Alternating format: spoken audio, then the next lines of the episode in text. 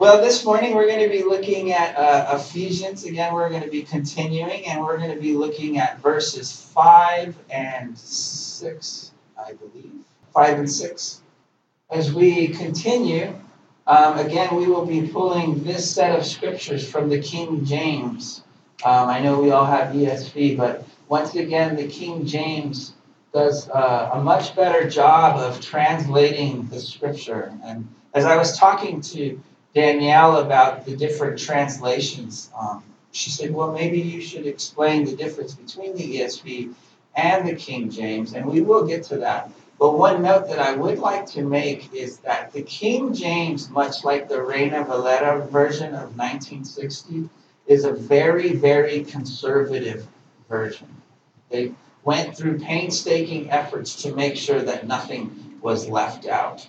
And so as we go through that this morning, we're going to see in a couple of areas where the ESV kind of left out a few words. And I feel that those words are extremely critical to the overall understanding of the verse. So before we get too much further, let's pray, shall we?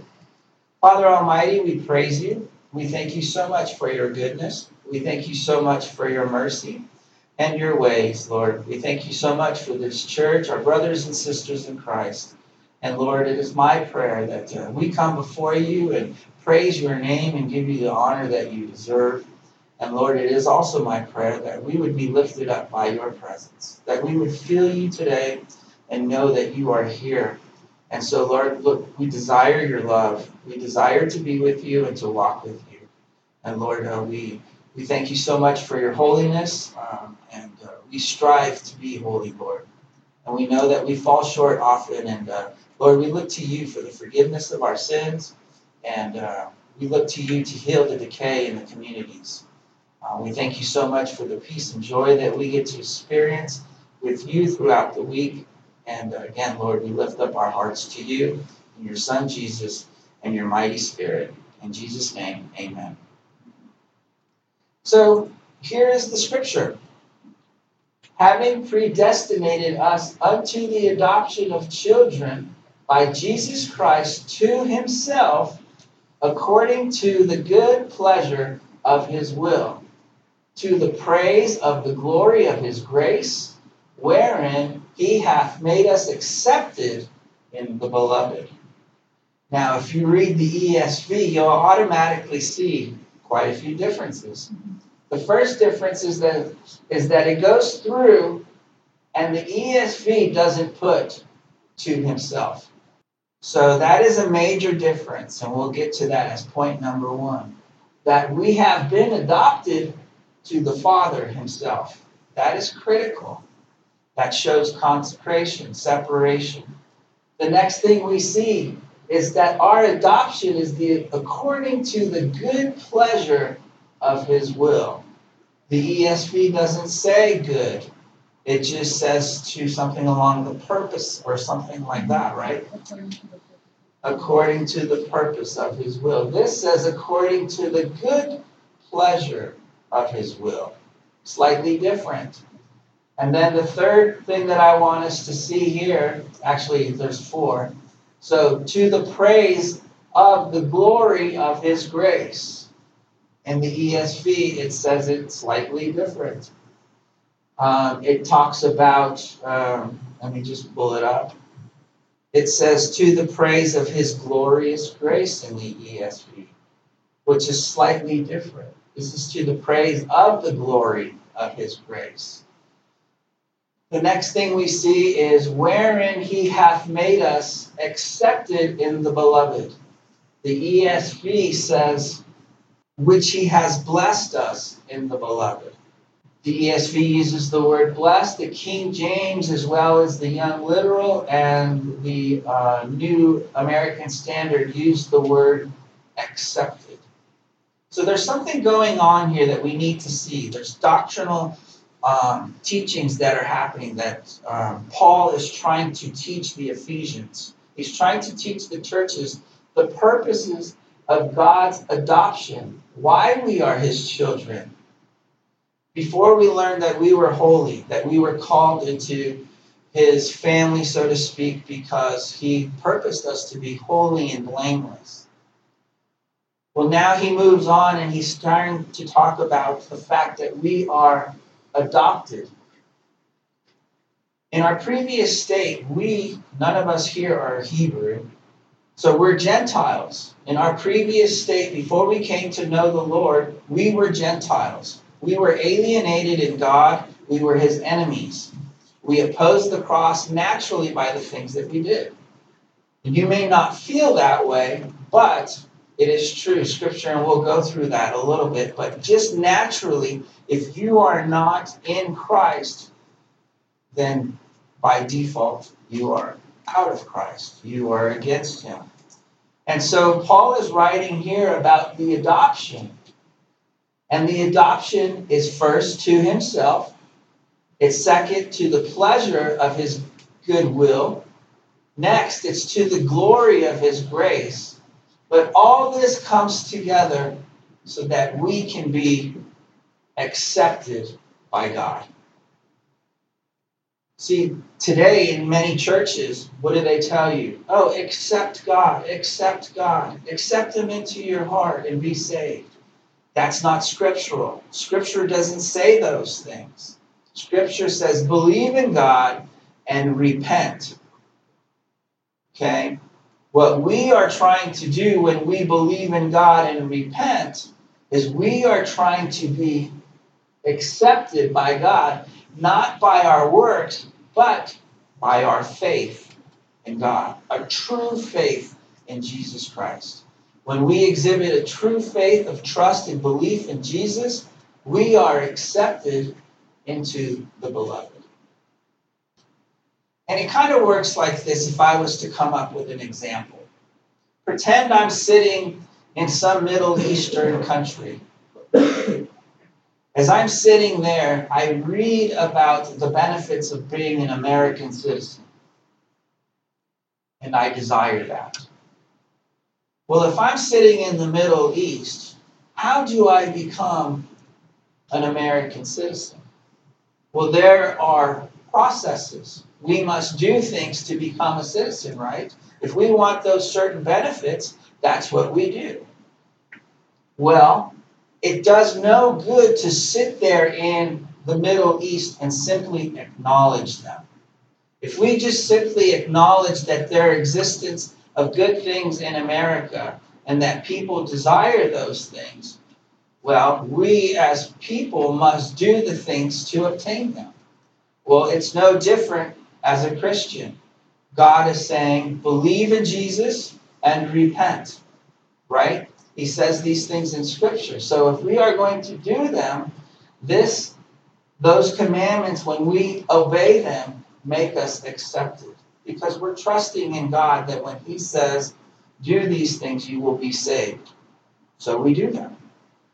We change our lifestyles, we change the way we think, we change everything about us and bring it into line with Christianity and God's teachings so that we may be accepted in the beloved.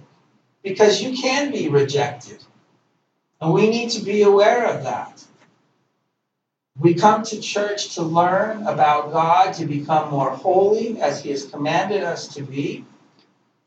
But as I was thinking through the week, how many of you here think that you're not smart? Everyone here is smart. Everyone here has the ability to think and do things for themselves. Everyone here has talent. And as we go through that, I want to call upon your mental uh, power, if you will. And I want you to understand that when God tells you something, you guys have the ability to decipher whether that's good or bad. When God tells you something, knowing that it's from God, you would assume, being a Christian, that it's good, right? Absolutely. Everything from God is good. So we have this knowledge about us. And where does the knowledge come from? It comes from the book.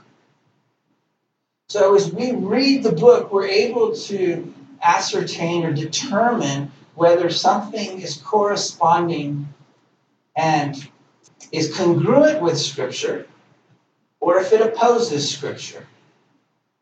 So, in other words, if I was to start doing things that were contrary to Scripture, you as Christians should be like, hey, that's not right. That's not what the Bible says. Well, I tell you this because whether you believe it or not, most of the churches today are disobeying Scripture.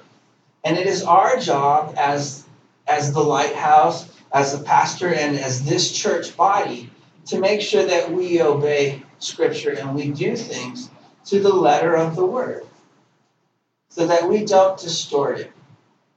Why is that important? Well, if we look again at this process of adoption, adoption is a legal process. When you agree to adopt somebody into your family, you are legally bringing them into the family. And that document that um, certifies or acknowledges or approves of the adoption becomes a binding agreement. And binding agreements in Scripture are called covenants. And so when you become adopted by God, you are literally making a covenant with Him. You're in agreement. He's making an agreement with you. He's calling you into His family. And when you're called into a family, you get everything that's due to that family. Well, in our case as Christians, it's called an inheritance. We have an inheritance from God. He's our Father, and we know that we have certain benefits coming to us because we've been made children into His family. God is doing is He is literally and legally, contractually bringing us into His family and that is a binding agreement. He is saying, You are my child, I am your father, and there is nothing under the sun that can separate. And so when God makes an agreement with us, we should take it in the same brevity that God gave it to us. God is serious about who he calls us his children. And so we as children should receive this calling to be his children with some seriousness, with brevity, if that makes sense. So let's look at some scriptures. The first thing, and we've talked about this before, the first thing that we see is that we have been adopted to the Father Himself. And in Scripture, we see se- um, several things Psalm 4 4, 1 Kings 8 53, and Nehemiah these scriptures speak to the fact that we have been separated unto God. That God literally has separated us from the rest of humanity and called us his children. Uh, it meant to be Psalm 4:3. I apologize. It says, But now, uh, excuse me, but know that the Lord has set apart the godly for himself. That's the scripture. We know that God, before time, separated a group of people throughout humanity to be his people. And uh, the, fir- the first thing that we saw in the scripture was that it was predestinated. So this was something that was done before time and really without any regard for us. It was his choice and his choice alone. So we weren't a part of this process other than we get to experience it in the calling by God. So we see that we've been consecrated or separated unto God. And that separation is not only a physical separation, it's a spiritual one. And it means that, and First Kings really puts it um, perfectly, it means that we're called to live differently that we're not going to be like the rest of the world, but we're going to live according to the ways of the Lord. For you separated them from among all the peoples of the earth to be your heritage, as you declared through Moses your servant when you brought our fathers out of Egypt, O Lord God.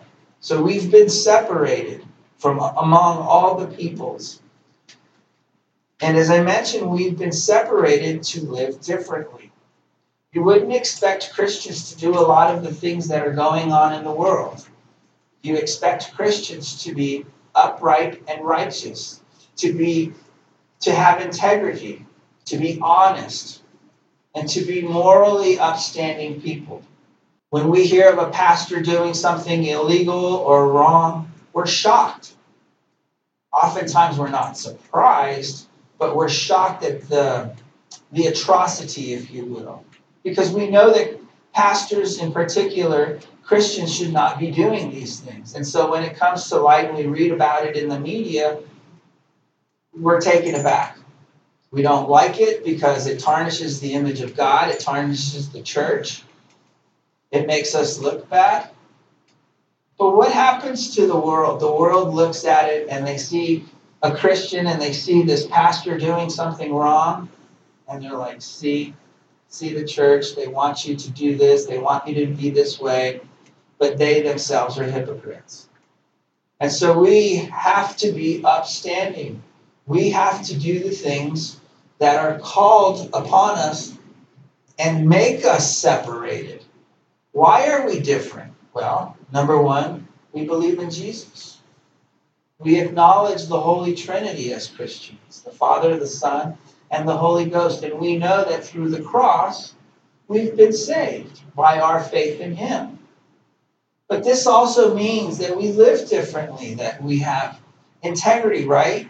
that we're an upstanding people, that we don't hate, that we live with peace with other people, right? That we don't lie and we don't steal, and we fight against jealousy and adultery and coveting things of the world.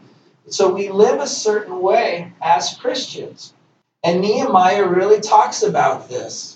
And Nehemiah, in particular, along with Ezra the priest, were really struggling with their brethren. They had just come back from the exile, and they realized as they were coming back that the Hebrews themselves did not obey God. That they were doing things that were not pleasing to God.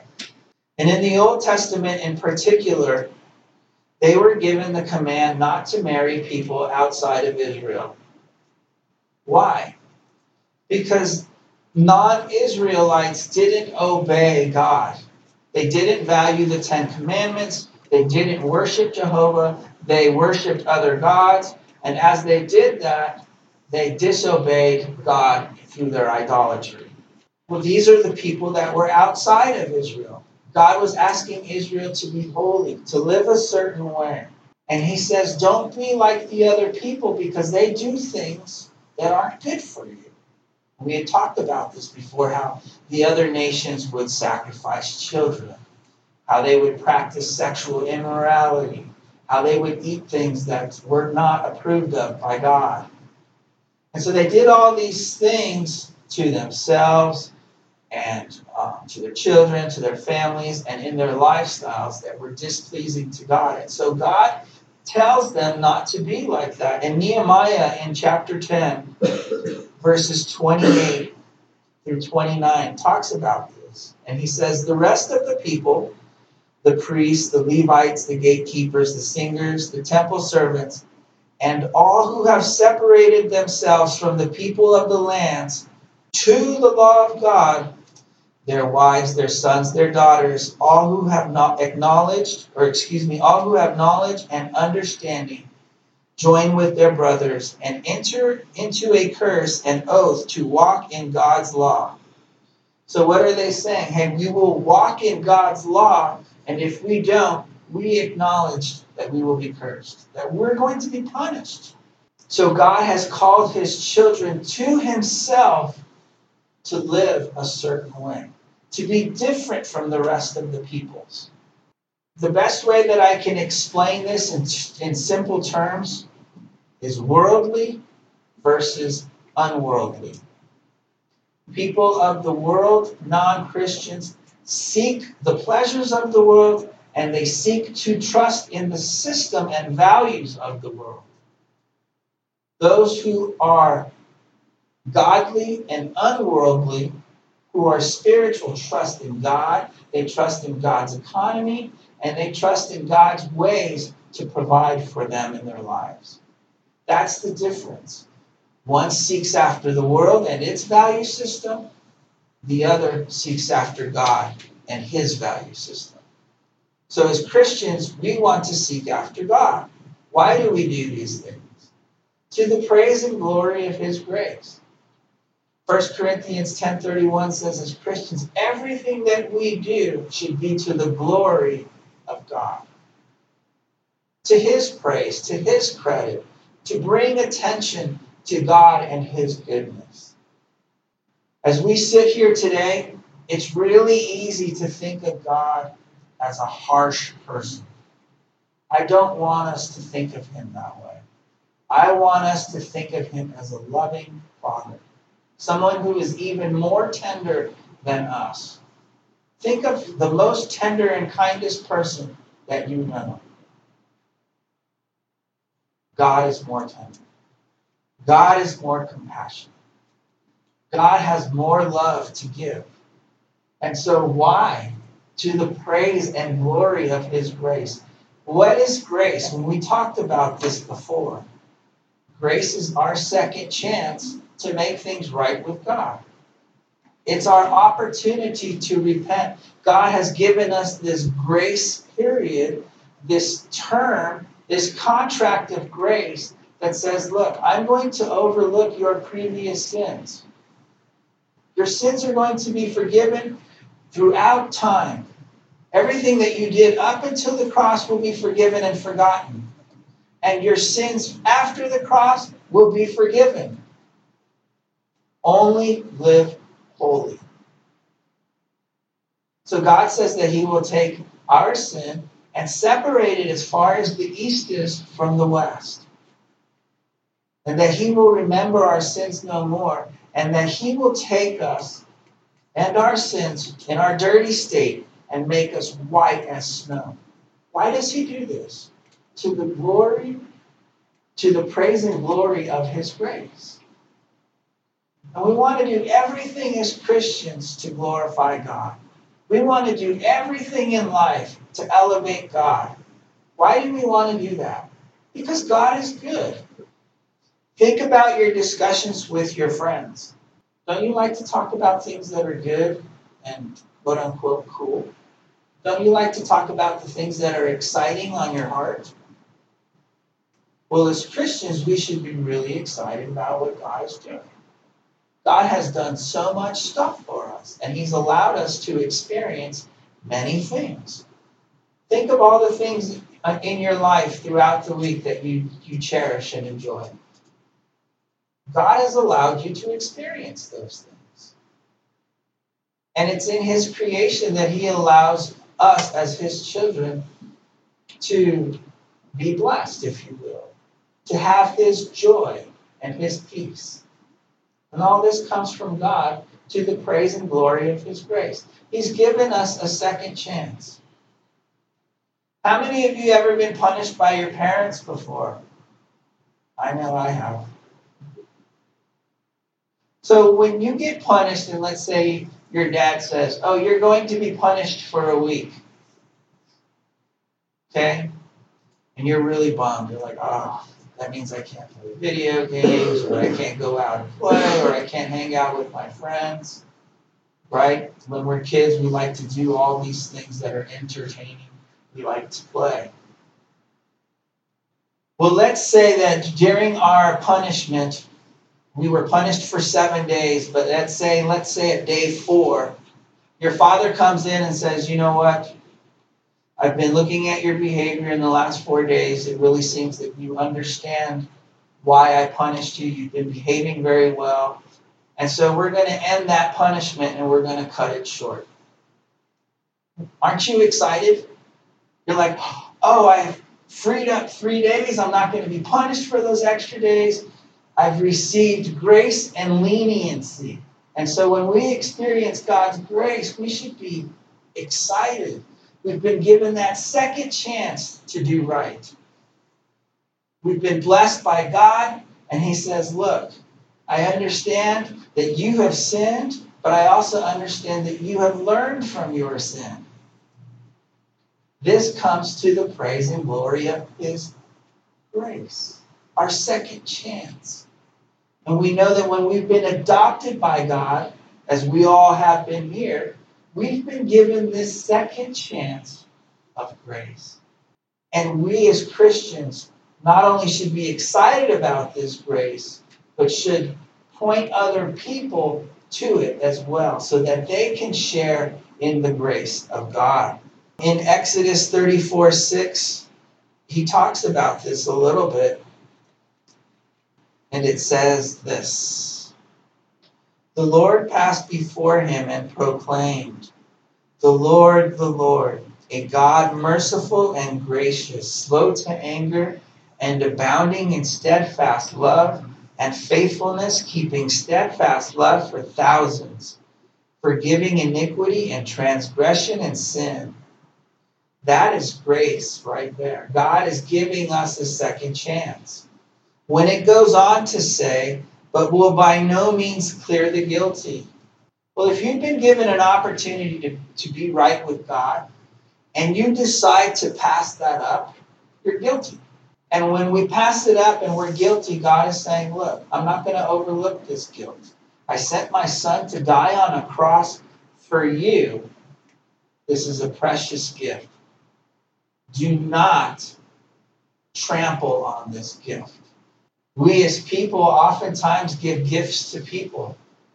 We give people gifts for their birthday, for anniversaries, for Christmas, or graduation, or something like that, achievements. If you do something well, you can receive a medal. Well, God has given us a gift.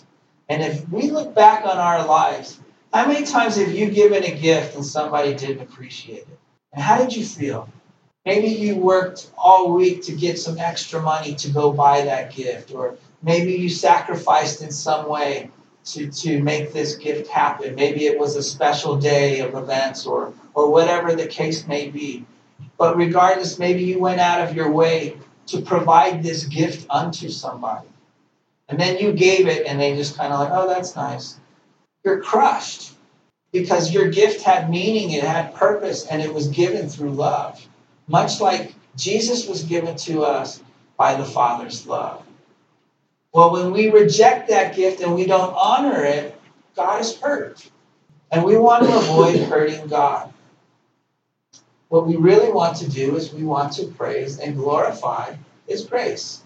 Which brings us to this point being accepted in the beloved. Now, as we mentioned, we are not saved by works, we are saved by the grace of God. Nothing we can do can earn a salvation. But once salvation has been given to you, it is our obligation and responsibility and duty as Christians to honor that gift of salvation. If somebody buys you a new car, do you put it in the garage and leave it there for 50 years? No, you use it. You drive the car. Well, much like the gift of salvation, we use this gift that God has given us and His Spirit, and we apply it to our lives. We use it. We make our lives better by obeying God. When we obey God, we become accepted in the beloved. What's the first thing that God says? Believe in Jesus, right? Well, we believe in Jesus. What's the next thing that he says? Well, repent. I want you to change. I want you to be separated from the people, and I want you to be different. I want you to be different. I want you to be trained in holiness, in righteousness by the word of God. And when you obey God's word and you trust in God, you become different by his power. You become separate. Now, I know there's a few athletes in here. Okay? When you go to a sporting event and you're on the team, does everybody get to play? No. So if you go to a sporting event, let's say you're on a basketball team, how many people are on a basketball team? Five, right? There's five on each side. So there's 10 people on the court. Where's the rest of the people? They're on the bench watching, right? Well, as a Christian, you're the person on the basketball team. The rest of humanity is on the bench watching. God has called us into action. We are his team. We are his representatives. We are his ambassadors. And he's called us to go out and do the things of his word to love on people, to share the word, to teach others about Jesus, and all the while teaching them to live right. As we do these things, we teach people to become accepted in the beloved. Well, when you're playing as a Christian, let's go back to that basketball example. Let's say you're on the team and you're doing things and your team wins, okay? And then at the end of the game, you see somebody and they were like, hey, I really love the way you played. How can I be on your team next year? And then you're like, well, we have tryouts at the beginning of the season. And if you want to be on the team, try out. And these are the things that you need to do to practice. Well, as Christians, we don't have a tryout or something to be on the team. We're invited onto the team by God Himself. He calls us. And then we're put into action. As we're put into action, people see the things that we do. We're the light of the world, we're the salt of the earth. We've been accepted into the beloved. We're different. And as God looks at these things, He sees us and he sees his children in action. As he sees his children in action, he blesses their work, and their work is glorified. As their work is glorified, God is glorified. As God is glorified, the rest of the world sees that and they're drawn to it. And that's that's how it works. Well, getting back to that sports example, if there's a successful team in sports, people are naturally drawn to it. We have to look no further than the Yankees. The Yankees have a lot of world championships. Well, they happen to sell the most merchandise worldwide for a baseball team. People are drawn to that success. Well, as Christians, when we're blessed, people are drawn to that blessing because we've been accepted into this beloved. Now, I want to touch on the beloved. What is the beloved? If we've been accepted into the beloved, what is the beloved? Well, the beloved is this the beloved is the Holy Trinity the Father, the Son, and the Spirit of God. We've been accepted into that family the Father, the Son, and we've been made brothers with Christ. We've been adopted into this family that's based on love. And all this happens by Jesus and his cross. When Jesus came, he lived on earth, he was obedient to the point of death onto a cross. Well, it is his work on the cross, his shedding of the blood on the cross, that moment on Friday, on Good Friday, when he died and gave himself up for us and became that sacrifice, it was through his blood that we were adopted into the beloved. We can't make any mistakes about that because a lot of times people want to point you to the resurrection or they want to point you to something else. It's purely by the work on the cross that we are accepted into this beloved. No other way. Jesus had to come and die for our sins in order for us to make that transaction valid. The covenant that God has with us would not be valid if Jesus had not died on the cross. Scripture tells us that the payment for sin, the wages of sin, is death. And there is no remission of sin without the shedding of blood. So Jesus had to come and die on the cross and give up his blood so that we could be adopted. That was the payment. Now, today, if you adopt a child, there are associated fees with adopting a child. And I don't know if you've ever looked at adopting a child, but it's expensive. Very expensive. Very rarely do you just get to get a child and there's no fees involved. Usually there's applications, and if you happen to go through an agency and you're you're trying to adopt a child from China or a place like that, oftentimes it can run 50,000 or a hundred thousand dollars to adopt a child. It's expensive.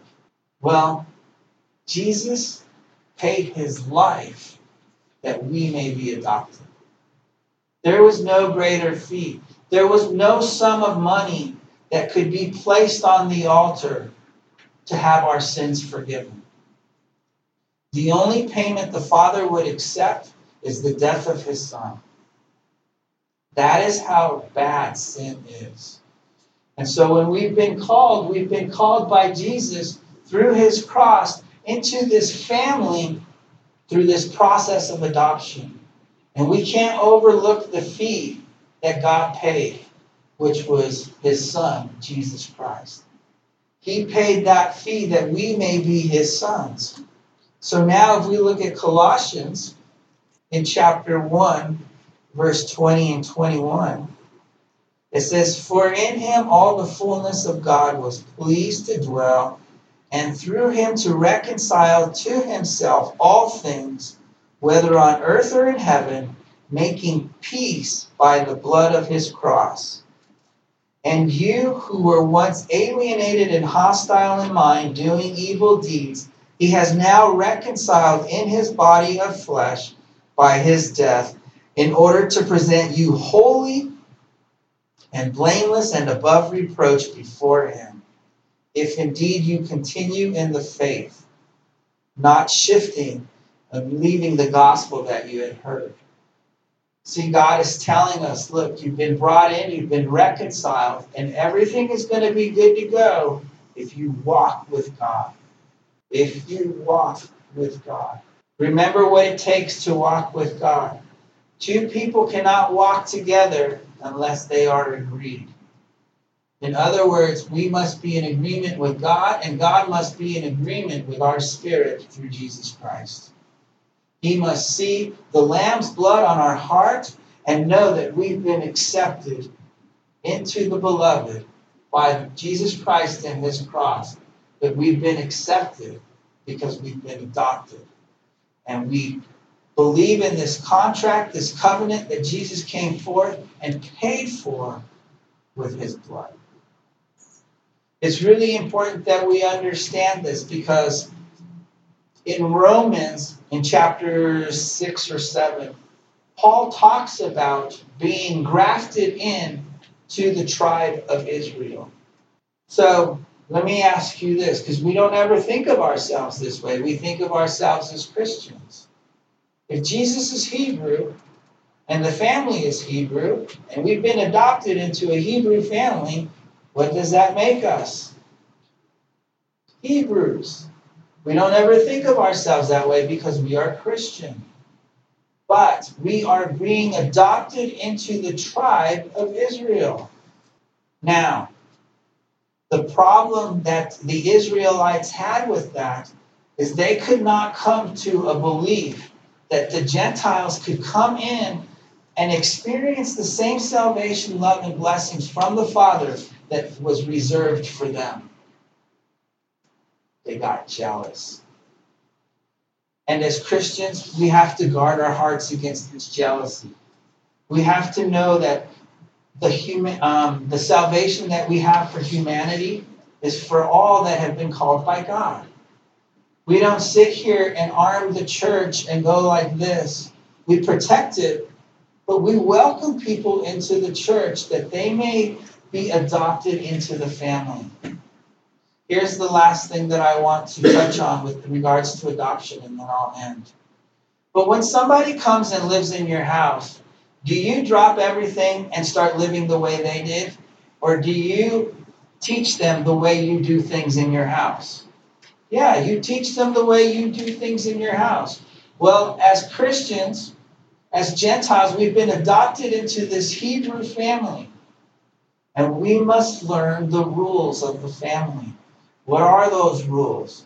They are called the Ten Commandments. They are called God's Word. And when we live by God's Word, we live by the rules of the family. And God is pleased. And we are accepted into this beloved. Ever have somebody come live in your house and they're tough to live with? They don't want to help. They don't want to cook.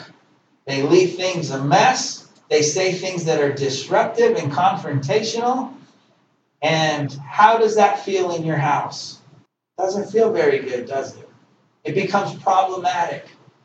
Don't be a problematic Christian and live in this beloved according to the rules of God's house. Amen? Let's pray. Father Almighty, we praise you. We thank you so much for your goodness. We thank you so much for your love and your mercy. And Lord, I just thank you so much for your army of saints who encourage me every day to live by your joy. And Lord, I want to encourage them by your love and your grace to keep strong. Lord, we thank you so much for your mercy and your goodness. We thank you so much for your ways and calling us as your children to be adopted into your family. Lord, we ask that you would be patient with us as we learn the ways of your household, the ways of your kingdom. And we ask that you would teach us through your grace.